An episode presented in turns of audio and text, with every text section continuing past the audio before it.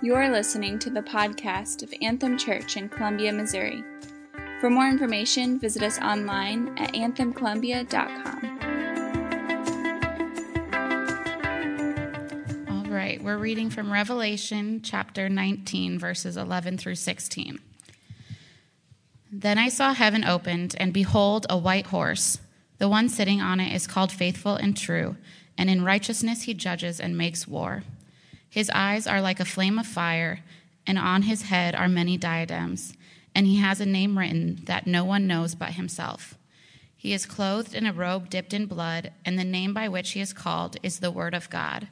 And the armies of heaven, arrayed in fine linen, white and pure, were following him on white horses. From his mouth comes a sharp sword, with which to strike down the nations, and he will rule them with a rod of iron. He will tread the winepress of the fury of the wrath of God the Almighty. On his robe and on his thigh he has a name written King of Kings and Lord of Lords. Let's pray. Dear Heavenly Father, we just thank you uh, for this opportunity to come together, Lord, and to worship you freely and openly, God, and to go out and be able to proclaim that to those that you've placed in our life. And we pray, Holy Spirit, that you be with us now and uh, convict our heart and encourage our hearts in ways that we can grow closer to you. And just speak through Todd uh, as he delivers your message today, God. And uh, we pray this all in Jesus' name. Amen. Hey, good morning, guys. My name is Todd.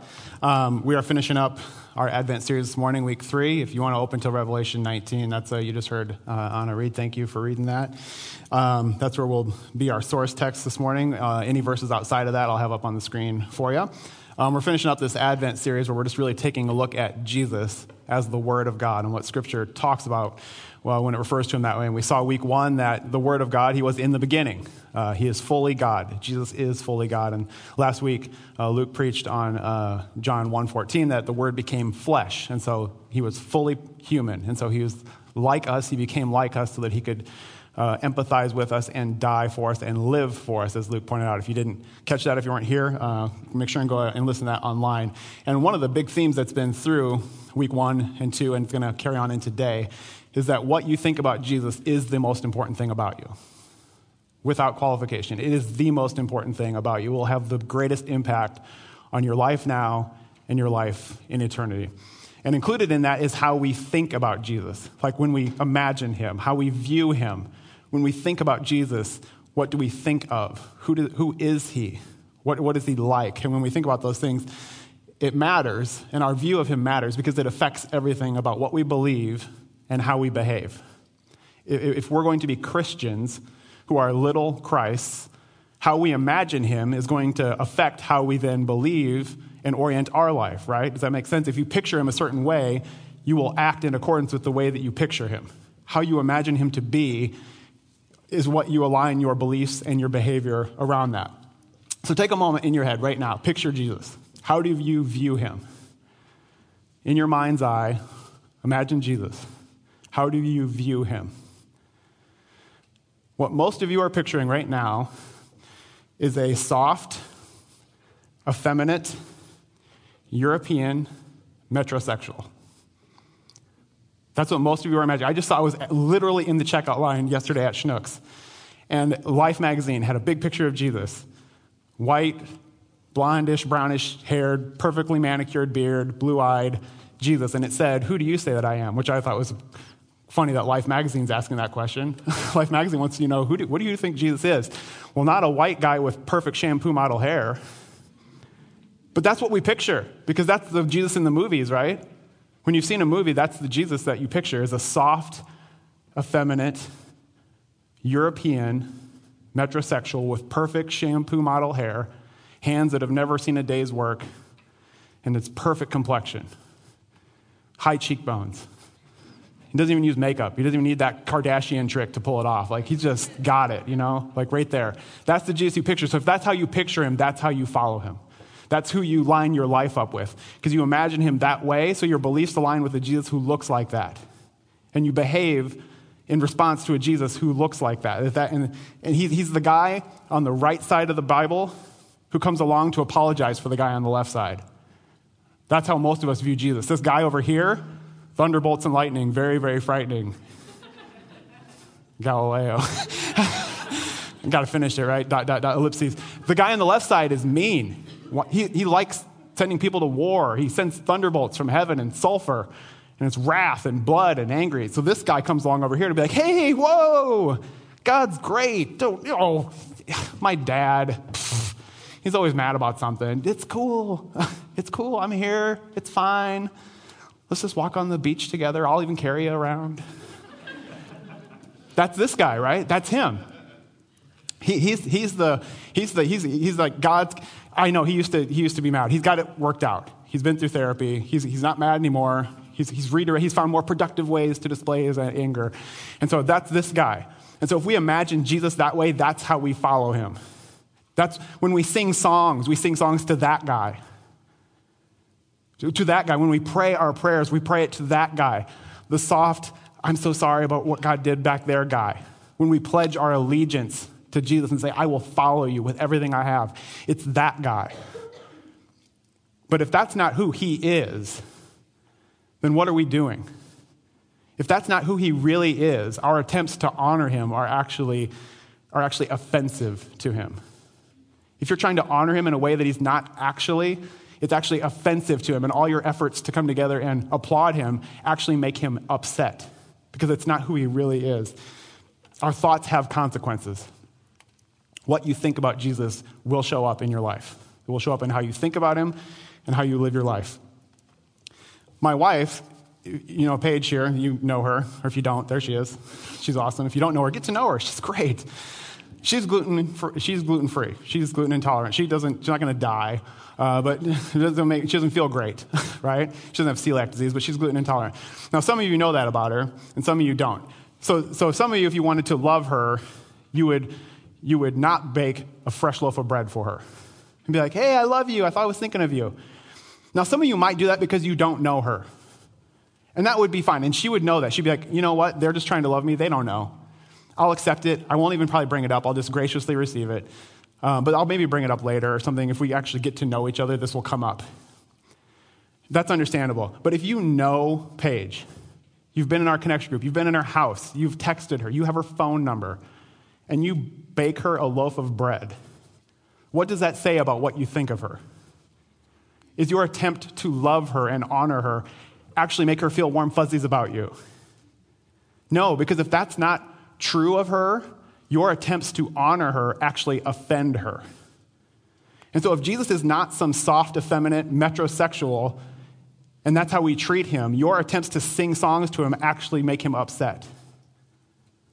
Because if that's not who he is, our attempts to actually do good are actually doing us harm.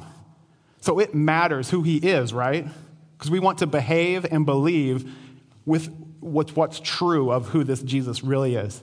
And that's what we've tried to take three weeks and really examine who is this Jesus? He is fully God, so worship him as God.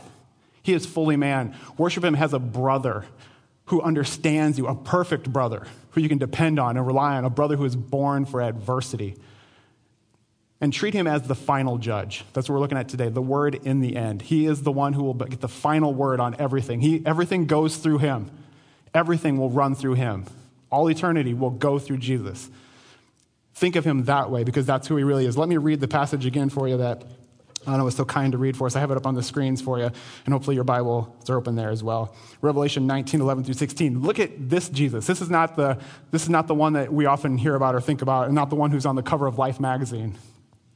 Then I saw heaven opened, and behold, a white horse.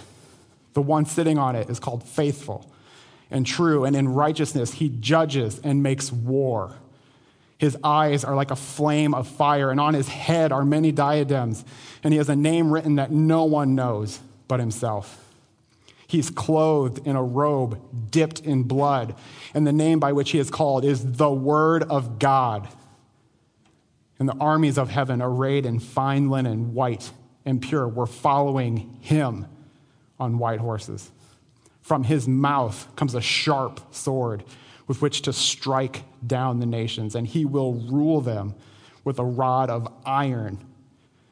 He will tread the winepress of the fury of the wrath of God the Almighty.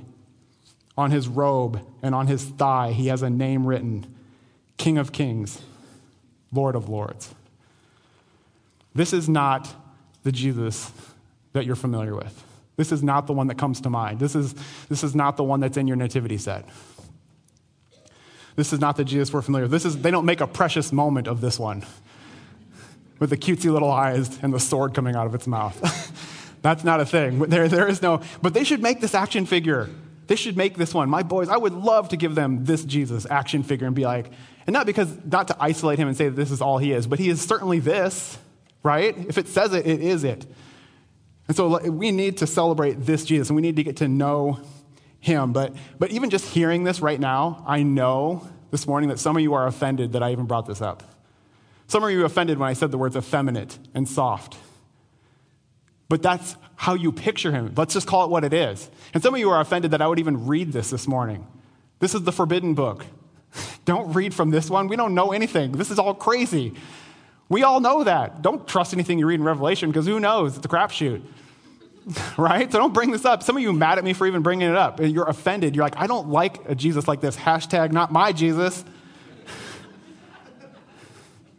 my Jesus would never have fire in his eyes. They're just pools of love.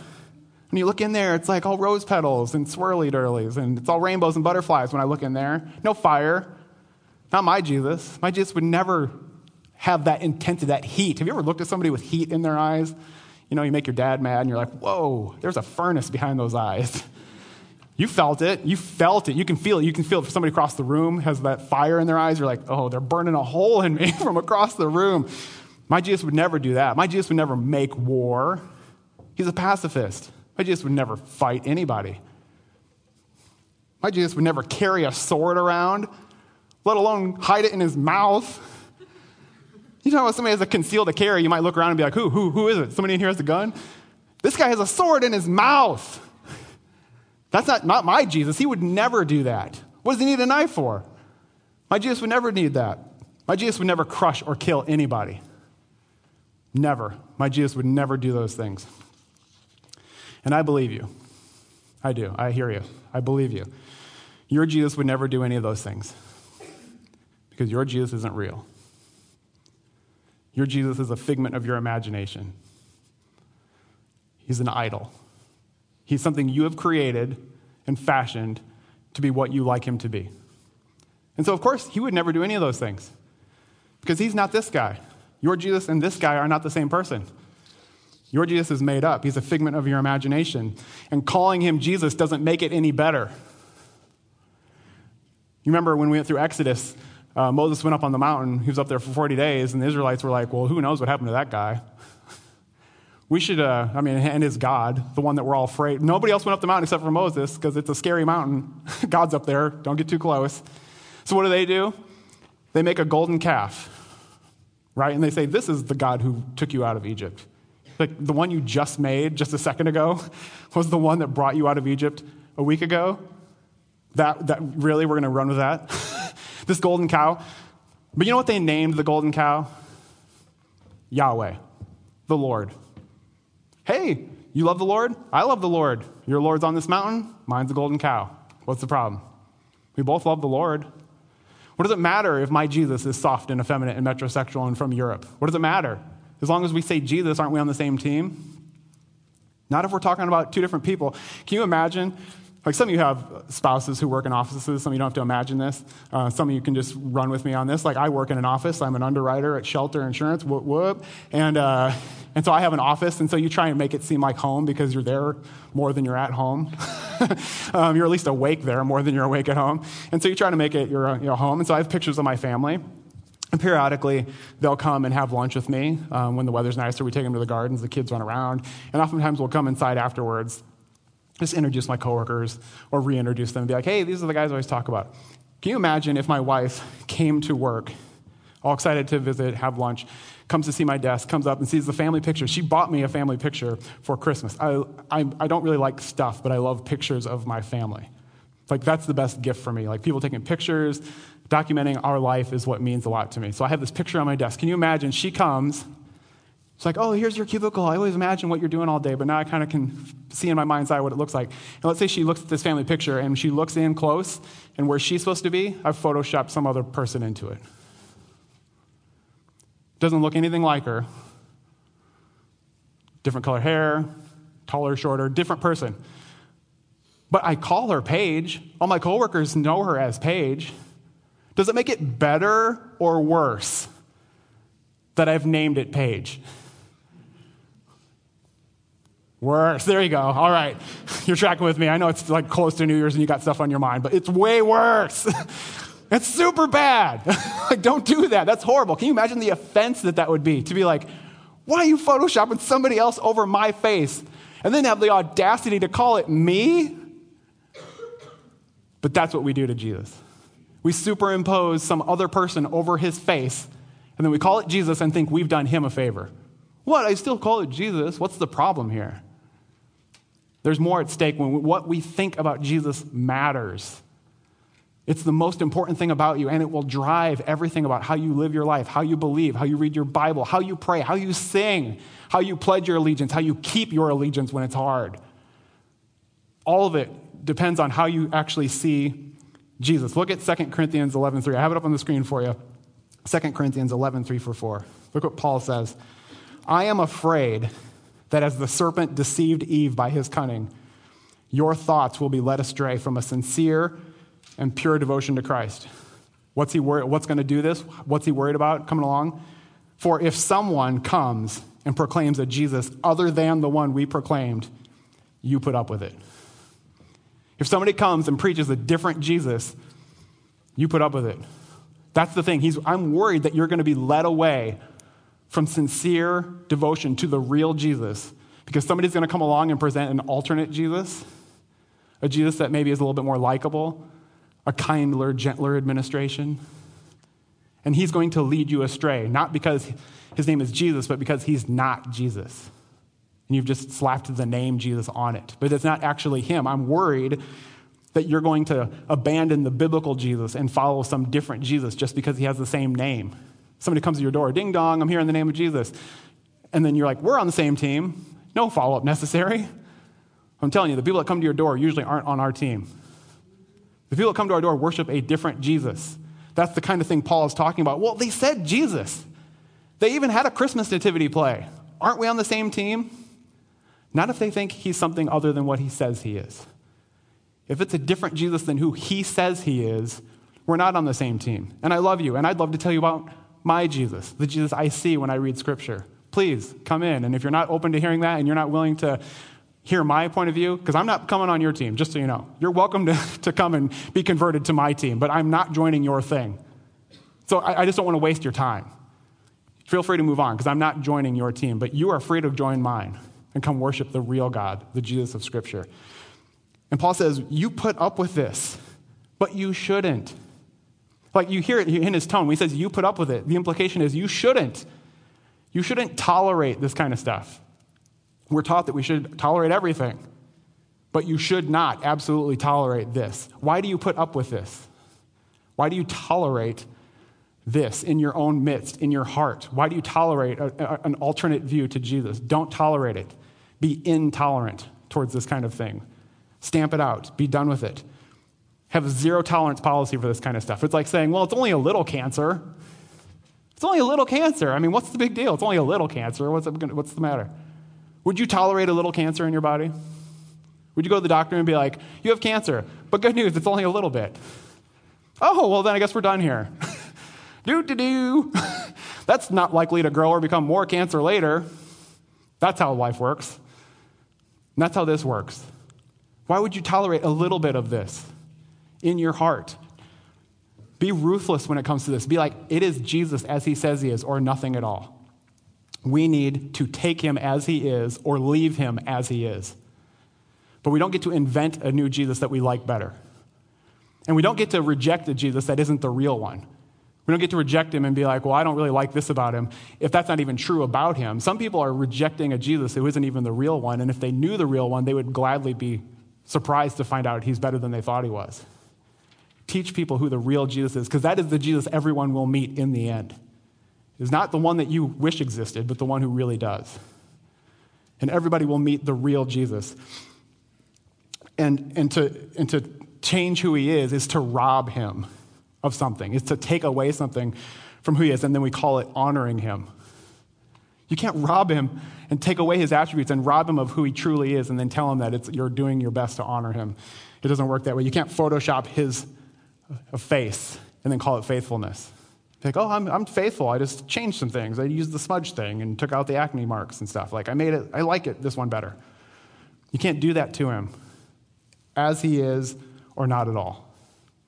Let us at least be honest with ourselves and reduce it to that. Either he either is who he says he is, or we need to leave him as he says he is. So, but why are these other Jesuses even tolerated? Why are they so popular?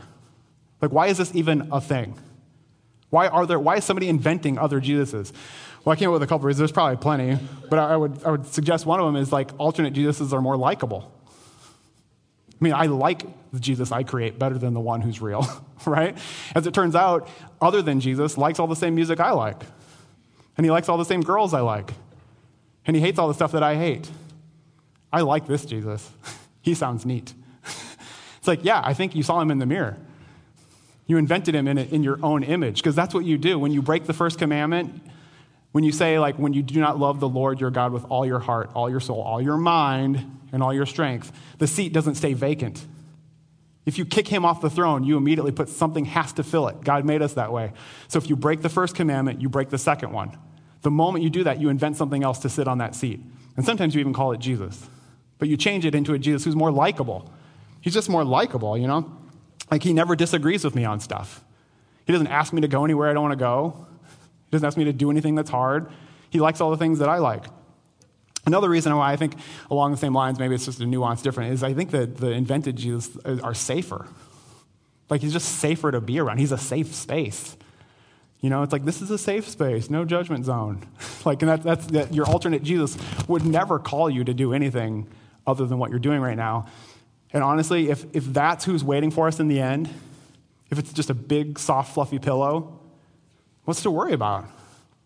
Like, if that's the Jesus who's waiting at the end of all time to judge all creation, he's just this big sweetheart who can't say no, like grandpa watching the kids.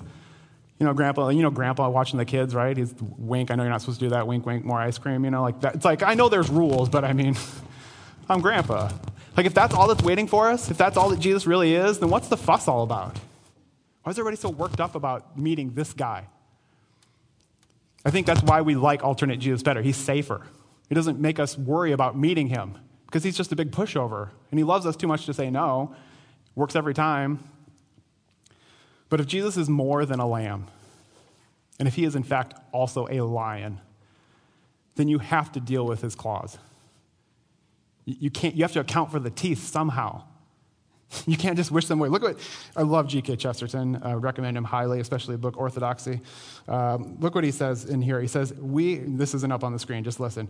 We are constantly assured that when the lion lies down with the lamb, that the lion becomes lamb-like. That, that's the other Jesus. We're always, that's the way we solve the riddle. But that is a brutal annexation and imperialism on the part of the lamb. That is simply the lamb absorbing the lion instead of the lion eating the lamb.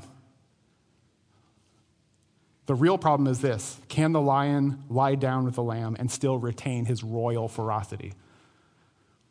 Can they, be, can they coexist? Can you have a real lion with real claws and real teeth and a real roar and a real lamb that is soft and silent like before shearers and would lay down its life? Can, you, can they coexist somehow? Whenever we try to solve the riddle, we almost always do it. The reason why I can tell you you imagine a soft, effeminate Jesus is because we always make the lion a house cat. We never make the lamb a bully right? Like who's imagining a lamb like with, with like a sleeve tattoos and like a like teardrop under their eye? Nobody's imagining that lamb. Nobody imagines a thug lamb. Everybody makes the lion into a, a, a house cat. Whenever you try to solve the riddle, it always works the one direction. It never goes the other way. And that's just a lion that meows instead of roars.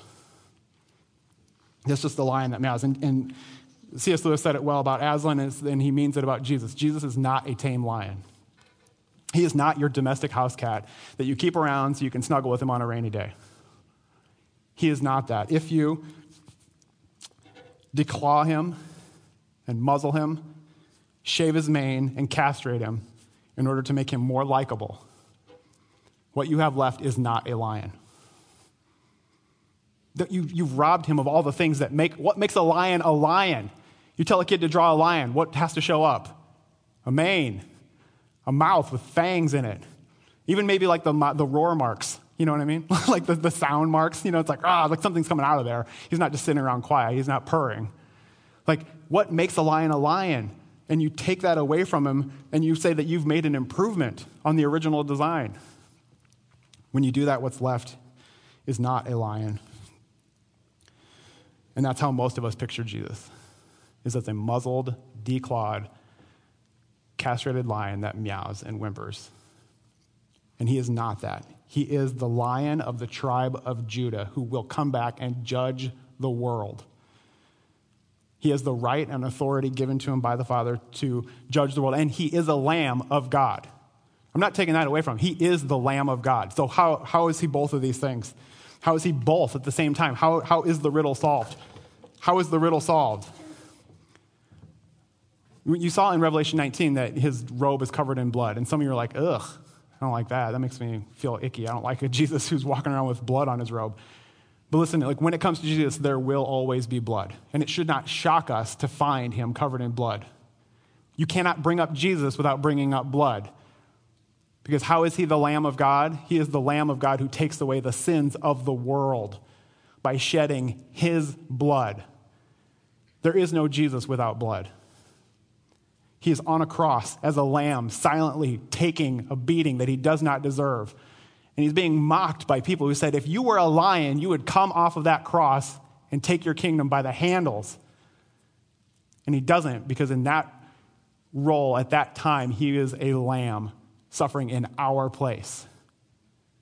He is a lamb who is suffering in our place. And then he died and was buried. In three days, he rose victorious from the grave and he ascended to the right hand of his Father, where he will come to judge the living and the dead. He is a lion.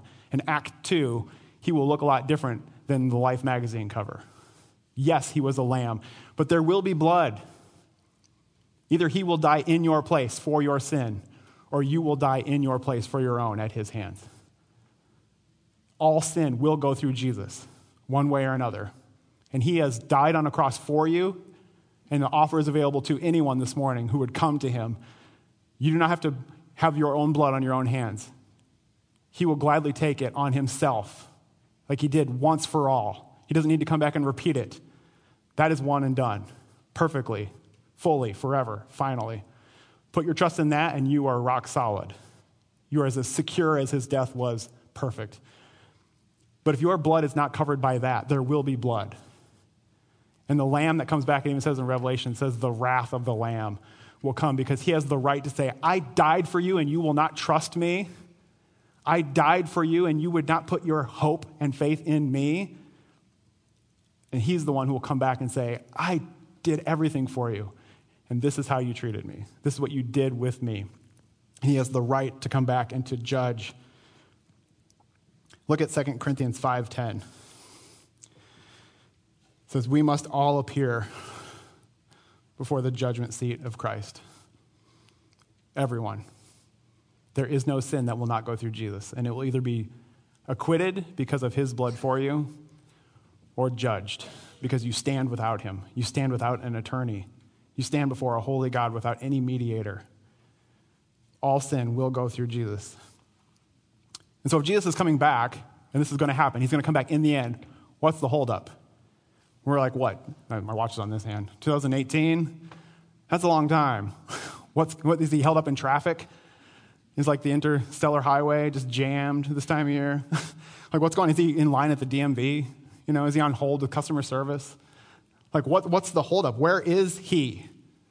If this is so important and this has to happen, where is he? And maybe some of your hearts this season, you're like, you cry out for justice. And that's why this is so important. You have to have a lion, otherwise, there is no justice. The guy who would never start a fight can't do anything about your problems. He can, even if he wanted to, He'd come back and like be like, well, I wish they wouldn't, but I don't know. You want Jesus to be aligned. You want him to be able to come back and do something about it, who can right wrongs in an everlasting way, in a perfect way. Look what Peter says, 2 Peter 3, verse 9.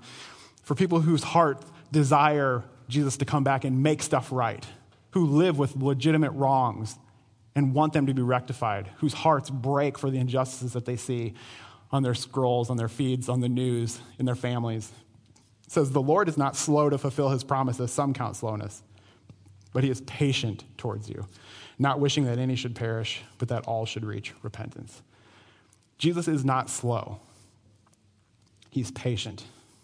He's not slow, he's patient. And patience is strength under control. Patience means I know what the right thing to do is, and I have the will and the courage to follow through with it, but I'm going to wait. Not because I'm too weak to do it now, not because I'm he's like in the he's psyching himself up up in heaven like, "Okay, woo, game time. Woo." And it's just going to be like 2020 years until he finally gets up the nerve to do it. No, he's patient. He has the ability and the desire, but he is deliberately waiting to come back. He is patient. He is long suffering, which is what the old the King James renders patience. Long suffering. He suffers a long time under the he looks down at all the same injustice you see. All the stuff that makes you upset when you look out in the world. He sees it. And he sees more than you see. You understand that? He can't not see it. Every orphan that cries out, every person hungry, he hears them. He can't not hear them. He's God. He hears all of it all the injustice, all the stuff you miss, he hears it. And he's not just sitting up there tapping his foot or too busy catching up on a season of Netflix or something. He's not waiting around because he's distracted. He hears it all. And he feels the intensity that you feel about it, but even more so because it's against him that these sins are happening, not just his people. And he's looking at his children and watching things happen to them. And it's, you don't think if something happened to my children, you know how fast the turnaround time on that would be? Do you know how quickly like I would immediately go into vengeance mode? it would take zero time to imagine coming to uh, their aid. And so because he's delayed, we look up and say, "Where are you? Do you care at all? Are, do you see any of this? Where are you?" What does Peter tell us? Why is he waiting? To give people a chance to repent. Now, you might not like that when it comes to people that are doing things you don't like but you sure liked it when it came to you. I am so grateful that Jesus did not return 20 years ago. Because I did not worship Jesus when he came back 20, if he had come back 20 years ago. And I would have met the Jesus of Scripture and had a very different end than what I now, by faith, believe will happen. What the Bible tells me meeting that Jesus will look like now is very different. And I am grateful that he has taken his time, not just, I mean, from a selfish point of view, but for those around so he's not delayed because he doesn't care. He cares, and that's why he's waiting. But Jesus is slow to anger. But slow doesn't mean never gets angry, right? like slow just means his wick is longer than yours. But he has a wick. And his patience has an expiration date. And for all those hearts who cry out for justice, in your hope and faith to face. He is coming back and he will make all things right. He is coming. Put your hope in that. That is true. There is real justice that is coming down. And he will come and he will make things right for his people. Jesus is slow to anger, but that doesn't mean never gets angry. It means his wick is longer than most of ours. But that wick will reach its explosion point, and Jesus will return. And so, for all those who long for justice to be, to be made and to be righted and injustice to be wiped out, Look at Romans 12, 19. A couple more verses and we'll close it up here. Romans 12, 19. Ever, uh, we know these verses, but I don't think we've ever thought about the hope that it actually means. Look, it says, Beloved, my, my children, those who love me, those who worship Jesus, don't avenge yourselves. Never avenge yourselves. Don't take revenge on people when they hurt you, but leave it to the wrath of God. For it is written, Vengeance is mine. I will repay, says the Lord. Now, he's either lying or, or he's just like whitewashing sin, being like, well, or I'll come back and be like, never mind. But if that's true, then he is coming back. And the reason, the reason he tells you not to take vengeance is because he promises he will. So, right now, like in your heart, all those perceived grievances that you have, if they're not legit, he's not going to come back and avenge them because that's just you being moody. right? But if there's real solid sin that you look around and see and just want to be made right, don't avenge yourselves. Leave room for God to do it. Because He knows the difference between your petty preferences and what's actually offensive to God. He actually knows what needs to be righted. He actually knows, and He promises He will right it. So, one of the commandments like that we have is to wait, to not avenge ourselves. Like Jesus says in many ways, like, imitate God. Like Ephesians 5 1 says, be imitators of God, except for this. Don't do this. Let that, leave that to Him. He has the copyright, and you do not have the express written consent to reproduce it in any shape or format. It's His, and He owns the copyright. It's not up to you to take revenge. Show that you trust God. Show that you trust Him to do this. Don't take revenge. Say, I trust God to do it. You, you wouldn't do it perfectly, anyways. You would take revenge over stuff that doesn't matter, and you'd do it out of proportion. you know, like you'd probably go over the top, and, or you'd not do it enough. Trust God. He says He'll do it. Trust Him. He will come back. He will make all things right. He will make all things new, and all injustice will be done away with. So, for those who long for justice, know He is coming back. Our view about Jesus matters.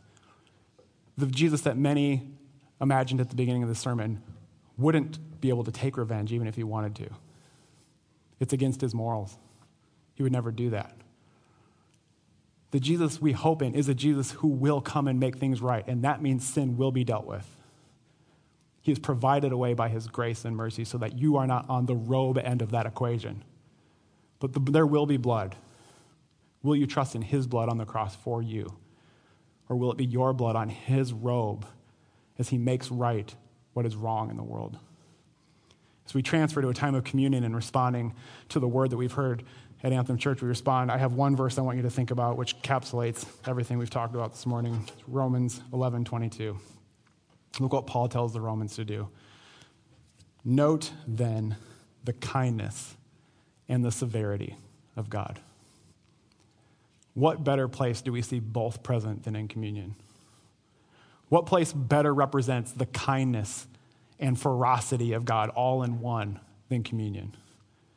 Jesus, the Lamb of God, took upon himself the wrath that was owed and due to us and laid himself down, and his body was broken, and his blood was shed because God is kind. Because God hates sin and he loves the world. And so he sent his son to die in an act of kindness because the severity of sin, this is serious. Sin is serious, it's severe. Take it seriously. And what better place do we see how seriously God takes it than at this place right here at communion, where God lays down his life? That's how seriously he takes it, that he would die. Because when it comes to sin, someone has to die. And this morning, the good news is that he has already done it for you. He has died for you. And so the band's going to play. Make your way to the communion table, and as you go, note the kindness and the severity of God. Note how kind it is that He would do this for you and offer this to you so that you don't end up having to go through what He did. That He would offer that to you. Note how severe it is that somebody had to die. And as you break off a piece of that bread and you dip it in the cup, note the kindness and severity of God and say, Thank you, God, that you take sin seriously. Thank you that you take it so seriously that you would die for me. You, you've, you've solved the riddle. You are the lion and the lamb. You're the lamb that takes away the sins of the world and the lion of the tribe of Judah who will make everything right with the world, and we can put our hope fully in you. How we think of him matters. And the Jesus of Scripture, the real Jesus, can do all this. He can wash away your sin completely, and he can make everything right with the world. Heavenly Father, we thank you for your word and the clarity it provides. Thank you for Jesus the lion and the lamb who was for sinners slain and who's coming back again to judge the living and the dead. We worship you as you are this morning. We come to you in your table. This is your table, and we come to it humble, empty, ready to receive you as you are. May we repent of whatever preconceived notions, whatever presuppositions we brought into here, however we, however we would prefer you to be. May we repent of those and be done with them. May we not tolerate them anymore. May we no longer put up with other Jesuses. Because you are everything we need. You are enough. We don't need more Jesuses to fill in the gaps. You are perfect as you are. That's why we can ascribe worth to you. That's why we can sing songs to you with arms raised and hearts open and loud voices and never feel ashamed. We'll never go too far. We'll never worship you too much. We'll never give you too much glory. We'll never go over the top and then feel embarrassed about it later. You deserve all of it.